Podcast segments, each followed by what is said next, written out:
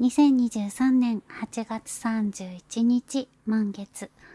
49回目の配信となりました。いかがお過ごしでしょうか？今夜小町です。あのー今回の満月はですね、まあ、今年2023年で一番大きく見える満月ということでして、あのースーパームーンなんてね、呼ばれたりしていますが、まあ、さらにですね、今回は、えー8月の間に2回満月が起こるということでですね、あの、1ヶ月に満月が2回来るっていうのはまあ、ちょっと珍しいことでもあって、で、その2回目に来る満月のことを、ブルームーンという風に呼ぶそうなんですね。あの、実際に青く見えるわけではないんですけど、まあ、ブルームーンって呼ばれているそうで、なので、今回の月はスーパーブルームーンなんて、あの、呼んでる、呼ばれ方もあるみたいなんですけど、なんかすごいこう、パワーを感じるなと思って、まあ、今回の満月は結構ね、あのみなんかパワーをもらって、また9月からもね、頑張ろうみたいな感じですかね。あの、私は、まあ、本当にこの前、ついこの間、ようやく夏らしいことをしたなという感じで、あの、花火を見ました。まあ、本当にコロナが、コロナになる前は、あの毎年ね、その、花火大会で、と、お友達のお家、ご実家で、のベランダから、ものすごく、あの近くで、すごいいいロケーションで花火が見えるんですね、その。で、なんか、毎年、その、招待していただいていて、その時になるとお邪魔して一緒に花火をベランダからね見るっていうのがまああの恒例行事夏の最後の恒例行事みたいな感じで お邪魔してたんですけど、コロナがあってあの丸4年間はねその大花火大会自体もなかったので本当に4年ぶりでまた、あの、お声かけていただいて、もう絶対行く行くっていう感じで、あの、お邪魔しましたね。まあ本当にあの、久しぶりにね、お会いする方もいたりして、なんかすごく嬉しくて、いい時間だったんですけど、なんか花火もやっぱり、あのすごく進化しているね、なんて うん、なんか、なんかわ、技、技っていうのか、ね、なんか、形とか、色とか、その、見せ方みたいのが、すごい進化しているような気がして、あの、シンプルなね、まあ、昔からある形もすごい好きですけど、そのね、新しい、なんかこう、うん、形、なんかね、うまく言葉で言えないのが 申し訳ないんですけど、多分なんかこう名前がね、あるんですよね。花火の、こうなんとか、かんとか、なんとかかんとかみたいな、全然わかんないですけど、調べ、調べればよかったな。すいません。まあまあ、そんな感じで、あの、すごい良かったですね。でね、ちょっとこう高いところから見るので結構花火がすごい近くに感じるんですよね。こうなんかこっちに迫ってくるような感じがしてすごいそれがね良くていやーなんか感動しましたね。やっぱいいなと思ってなんかすごいまあ花花打ち上げ花火の音ってすごい大きな音が鳴るじゃないですか。こう先に光が光があってそ後からドーンっていうちょっと時差がねあってなんかあの感じとかもすごい好きでなんかこう、高く上がったら、あ、大きいの来るぞ、みたいな。で、なんか、バーって大きい花火が上がって、ドーンってすごい大きな音がするんですけど、なんか、こ大きい音は怖いけど、あのー、なんて言うんだろう、覚悟、覚悟できるっていうか、その光の感じで、あ、これ大きい音来るなみたいのを、ちょっと心構えがあるので、あの、打ち上げ花火の音は、意外と大丈夫っていうか、なんか心の準備ができるなとも思って、まあ、なんか、その音も含めて、ちょっと楽しめた時間だったなと思って、なんか、あの、また来年ねって、その、帰る時に言ってもらえて、なんか、ああ、なんかすごい嬉しいなって、うん、なんかしみじみ思って、なんね、来年の約束ができるってすごいいいなって思いながら帰りました。あの、夏の最後に本当にいい日を過ごせたなと思って、はい、思い出ができました。はい。えー、それでは始めていきましょう。今夜小町の月夜の一さじ。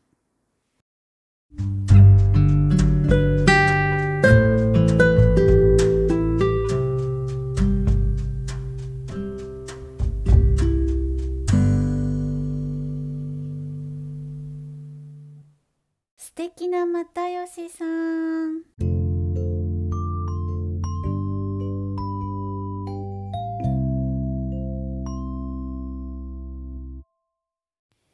このコーナーはピースの又吉さんがエッセイや YouTube、テレビやラジオ、雑誌のインタビューなどでお話しされていたエピソードに共感させていただいているコーナーです。えー、先日ですね、あの、又吉さんと平成のぶしこぶしの吉村さんが2人でトークライブをされて、それを見に行ってきました。あの、有楽町の吉本の劇場なんですけどなんかね8月でそこの劇場がなくなっちゃうっていうことでまあ最後のねあれだったんですけどなんかビルがもう老朽化っていうことにらしいですね。なんかあの残念ですけどね。うん。仕方ないっていうかね。まあそれでえっとタイトルが、ライブのタイトルが、ゴールデンライブ、行くぞ吉村くん、おう又吉くんというタイトルで、あの、これはね、えっと、キャプテン翼っていう漫画の中に出てくる、まあ、翼くんという主人公と、えー、美咲くんというですね、まあ、相方というか、あの、ゴールデンコンビと呼ばれている二人の、えー、その、サッカー、のこうプレイ中のセリフで、えー、行く、あ、美咲くんが行くぞ翼くんって言って、翼くんがおう美咲くんって返すこう、シーンがあって、まあ、そ、そこから撮ったそうです。はい。ゴールデンライブっていうのはゴールデンコンビのとこから撮ったんですかね。それで、まあ、あの、吉村さんっていうのは、又吉さんと同期で、年齢も又吉さんと同い年でなんかすごい仲のいいお友達みたいですね。あの、又吉さんのね、YouTube とかも、でもすごいよくお話しされてるし、あの、書籍でもね、出てきたりして、本当にすごく仲がいいんだなという感じなんですけど、あの、まあ、私自身は、その、又吉さんが喋吉村さんについて喋ってることを聞いたりとかのイメージとかあとはなんかまあテレビで見たことあるっていうそのなんか破天荒キャラっていうのとなんかすごいこう元気な人みたいななんか明るいねなんかキャラクターの人だなっていう印象であんまりそのちゃんとは知らなかったんですけど今回初めてね生で吉村さんをあの拝見してすっごい良かったです。はい。なんか、あのね、人柄がもう滲み出てましたね。すごいいい方なんだなっていうのがね、分かりました。はい。なんか、又吉さんが吉村さんのことをすごく好きなのが分かったっていうか、あ本当に、あの、なんかこう、破天荒キャラでやってますけど、めちゃくちゃ優しい方だし、なんかすごい気を使う方でっていうのがね、伝わってきて、うん、すごい、あの、好印象。あなんか、で、又吉さんもやっぱね、なんかすごくこう、吉村くんが好きっていう感じも伝わってきたし、なんか二人のやりとりも本当に仲がいいんだなっていう感じがして、なんかこう、又吉さんのライブはこう、いくつか見させていただいてたけど、なんか本当にすごいリラックスしてる感じがして、会話がね、なんか、まあ、後でそのラジオでその時のことを話してた時はなんか緊張2人とも緊張してたっていうふうにはおっしゃってたんですけど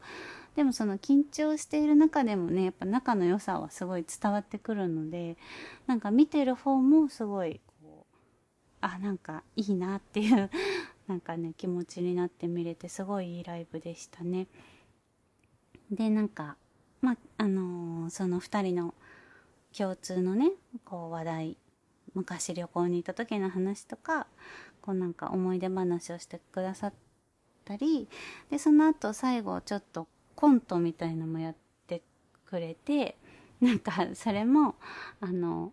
又吉さんと吉村さんって全然こう芸風は違うんですけどちょっと又吉さん寄りのなんかこう世界観で見せるコントとあの 吉村さんの破天荒なあの感じのコントっていうのをあのやってくださってまあちょっとなかなかね設定だけあれしてアドリブみたいのでセリフはやってたんですけど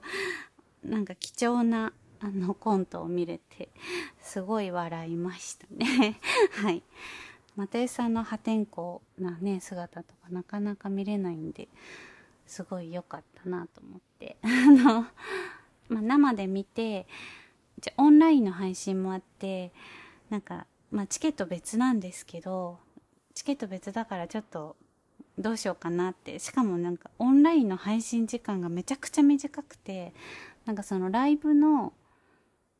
あった日の翌日のお昼ぐらいまでしか配信してくれないからなんか1週間ぐらいね、あの、配信してくれたら、なんか何回も見れるのになと思いながら、まあでもなんかすごい楽しかったから、やっぱり配信も見ようと思って、なんか翌日に、その配信でももう一回見て、すごい楽しかったなっていう、なんかいい夏の思い出ができたなと思いまして。はい。なんかね、この夏は結構、まあ7月も又吉さんライブ行けて、あの8月もねこの吉村さんとのライブと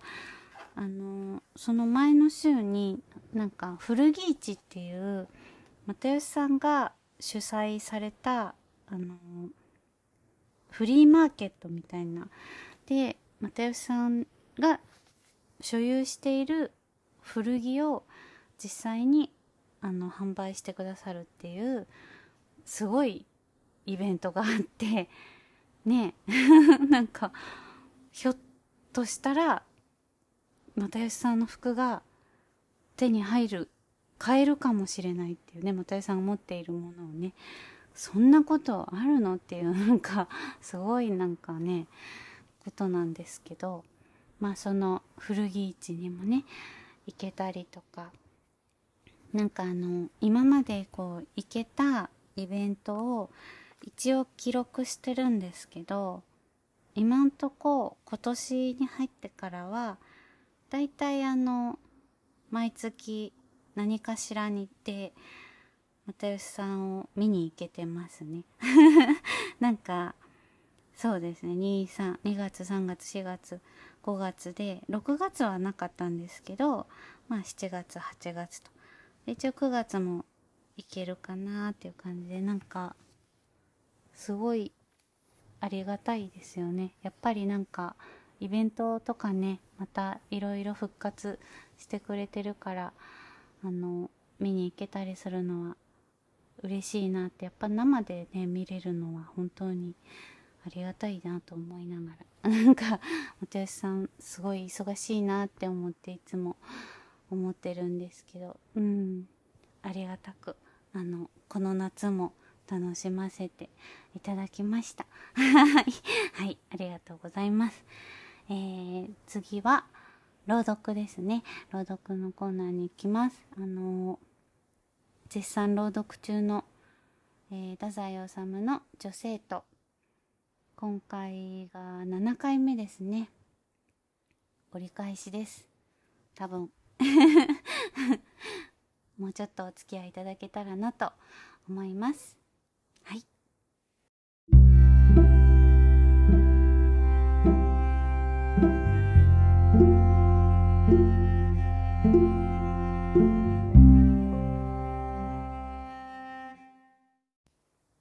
井戸端のグミの実がほんのり赤く色づいている。もう二週間もしたら食べられるようになるかもしれない。去年はおかしかった。私が夕方一人でグミを取って食べていたら、ジャピー黙って見ているので、かわいそうで一つやった。そしたら、ジャピー食べちゃった。また二つやったら、食べた。あんまりおかしくて、この木を揺すぶって、ポタポタ落としたら、ジャピー夢中になって食べ始めた。バカなやつ。グミを食べる犬なんて初めてだ。私も背伸びしてはグミを取って食べている。ジャピーも下で食べている。おかしかった。そのことを思い出したら、ジャピーを懐かしくて、ジャピーと呼んだ。ジャピーは玄関の方から気取って走ってきた。急に歯ぎしりするほどジャピーを可愛くなっちゃって、尻尾を強く掴むと、ジャピーは私の手を柔らかく噛んだ。涙が出そうな気持ちになって、頭をぶってやる。ジャピーは平気で、井戸端の水を音を立てて飲む。お部屋へ入ると、ぽっと電灯が灯っている。しんとしている。お父さんいない。やっぱりお父さんがいないと、家の中にどこか大きい空席がポカンと残ってあるような気がして、身もだえしたくなる。和服に着替え、脱ぎ捨てた下着のバラにきれいなキスして、それから兄弟の前に座ったら、客間の方からお母さんたちの笑い声がどっと起こって、私はなんだかムカッとなった。お母さんは私と二人きりの時はいいけれど、お客さんが来た時には変に私から遠くなって、冷たく、よそよそしく、私はそんな時に一番お父さんが懐かしく悲しくなる。鏡を覗くと、私の顔は、おやと思うほど生き生きしている。顔は他人だ。私自身の悲しさや苦しさやそんな心持ちとは全然関係なく、別個に自由に生きている。今日は頬紅もつけないのに、こんなに頬がパッと赤くて、それに唇も小さく赤く光って可愛い。メガネを外してそっと笑ってみる。目がとってもいい。青く青く澄んでいる。美しい夕空を長いこと見つめたから、こんなにいい目になったのかしら。閉めたものだ。少しウキウキして台所へ行き、お米を研いでいるうちに、また悲しくなってしまった。千の小金井の家が懐かしい。胸が焼けるほど恋しい。あのいいお家には、お父さんもいらしったし、お姉さんもいた。お母さんだって若かった。私が学校から帰ってくると、お母さんとお姉さんと何か面白そうに台所か茶の間で話をしている。おやつをもらってひとしきり二人に甘えたり、お姉さんに喧嘩ふっかけたり、それから決まって叱られて、外へ飛び出して、遠くへ遠くへ自転車乗り、夕方には帰ってきて、それから楽しくご飯だ。本当に楽しかった。自分を見つめたり、不潔にギクシャクすることもなく、ただ甘えておればよかったのだ。なんという大きい特権を私は享受していたことだろう。しかも平気で。心配もなく、寂しさもなく、苦しみもなかった。お父さんは立派な良いお父さんだった。お姉さんは優しく、私はいつもお姉さんにぶら下がってばかりいた。けれども、少しずつ大きくなるにつれて、第一、私が自身いやらしくなって、私の特権はいつの間にか消失して赤裸、醜い醜い、ちっとも人に甘えることができなくなって、考え込んでばかりいて、苦しいことばかり多くなった。お姉さんはお嫁に行ってしまったし、お父さんはもういない。たったお母さんと私だけになってしまった。お母さんもお寂しいことばかりなのだろう。こないだもお母さんは、もうこれから先は生きる楽しみがなくなってしまった。あなたを見たって、私は本当はあまり楽しみ感じない。許しておくれ。幸福もお父さんがいらっしゃらなければ来ない方がよい。とおっしゃった。蚊が出てくると、ふとお父さんを思い出し、ほどき物をすると、お父さんを思い出し、爪を切るときにも、お父さんも思い出し、お茶が美味しい時にも、きっとお父さんを思い出すそうである。私がどんなにお母さんの気持ちをいたわって話し相手になってあげても、やっぱりお父さんとは違うのだ。夫婦愛というものは、この世の中で一番強いもので、肉親の愛よりも尊いものに違いない。生意気なこと考えたので、一人で顔が赤くなってきて、私は濡れた手で髪をかき上げる。シュッシュッとお米を研ぎながら、私はお母さんが可愛く、いじらしくなって大事にしようと芯から思う。こんなウェーブかけた髪なんか早速研ぎほぐしてしまって、そうして髪の毛をもっと長く伸ばそう。お母さんは線から私の髪の短いのを嫌がっていらしたから、うんと伸ばしてきちんと言ってみせたら喜ぶだろう。けれども、そんなことまでしてお母さんをいたわるのも嫌だな。いやらしい。考えてみると、この頃の私のイライラは、ずいぶんお母さんと関係がある。お母さんの気持ちに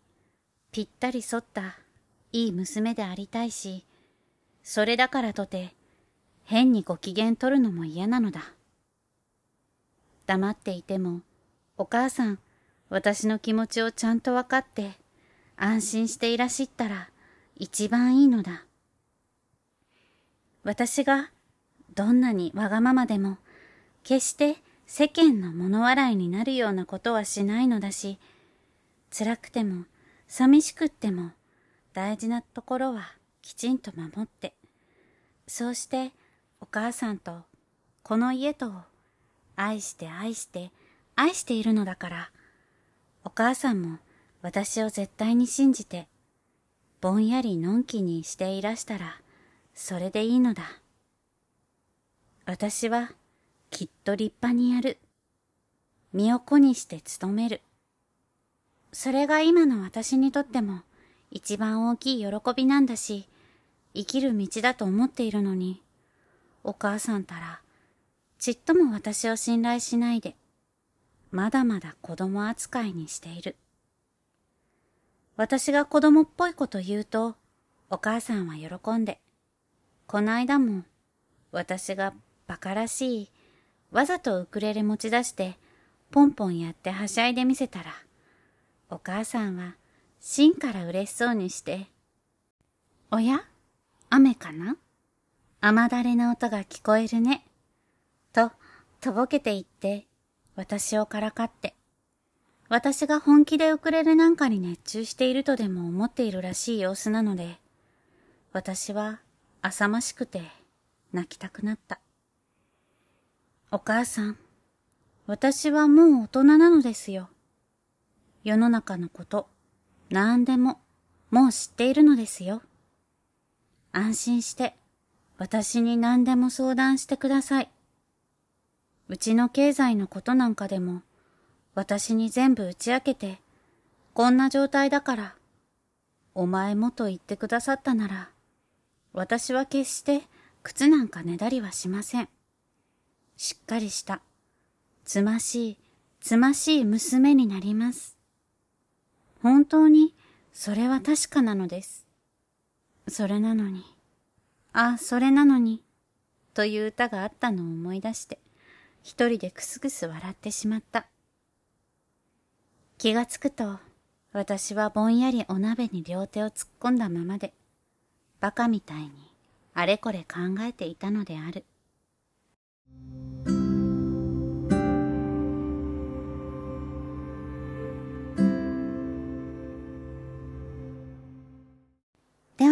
ンディングです。えっ、ー、と、前回のね、エンディングのところでもちょっとお話しさせていただいてるんですけど、あの短歌の本をね、まあ、ミニ歌集という形でですね、えー、作っていただいておりまして、まあもう間もなく、あの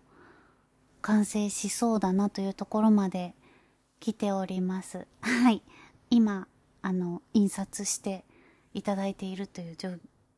態ぐらいの頃かな？なんですけど、まあいよいよっていう感じで、なんかね、まあ本当にあのー、今回はそういったワークショップに通わせていただいたということもあるんですけど、ものすごいたくさんの方に携わっていただいて、あのー、一応自分の名前で自分の短歌だし、まあ、並び順とか、そういうどういう、どういうコンセプトにしたいかとか、その歌集のタイトルとか、自分で考えたんですけど、本当にそれだけっていう感じで、それ以外の部分は、あの、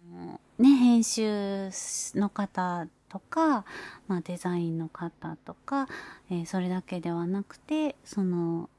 本当にいろんな人が、たくさんね、あの、携わってくださって、なんかすごいなって本当に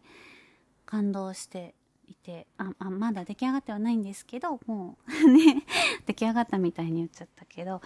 もうもうすでになんか自分のものなんだけど、自分のものではないというか、うん、なので、あの本当にこの、まあ、やった、できた、で満足するんじゃなくて、なんか、それをこのみんなで皆さんにすごく助けてもらってできたこの一冊を、えー、きちんと、あの届けるところまで、えー、責任を持って頑張って、あの行きたいなと思って はい。まあ、ね、あの、どういう形でえー、あの、届けられるのか、いろいろ考えながら、や、あの、やろうと思っております。はい。あの、ぜひ楽しみにしていただけたらなと思います。すごい自分では、あの、満足していて、満足していてっていうのは、これで終わりという意味ではなくて、あの、初めの一歩として、えー、いいものができたんじゃないかなと思えるものなので、はい。まあ、届けられるように頑張りたいなと思っております。また、あの、次回の配信の時にはもう完成していて、そうですね、もう少しお話できると思うので、その時になんかお伝えできたらいいなと思っております。えー、次回の月夜の一さじは、9月15日新月10時29分に配信いたします。えー、次回50回目ですね。やった。それではまたお会いしましょう。今夜小町でした。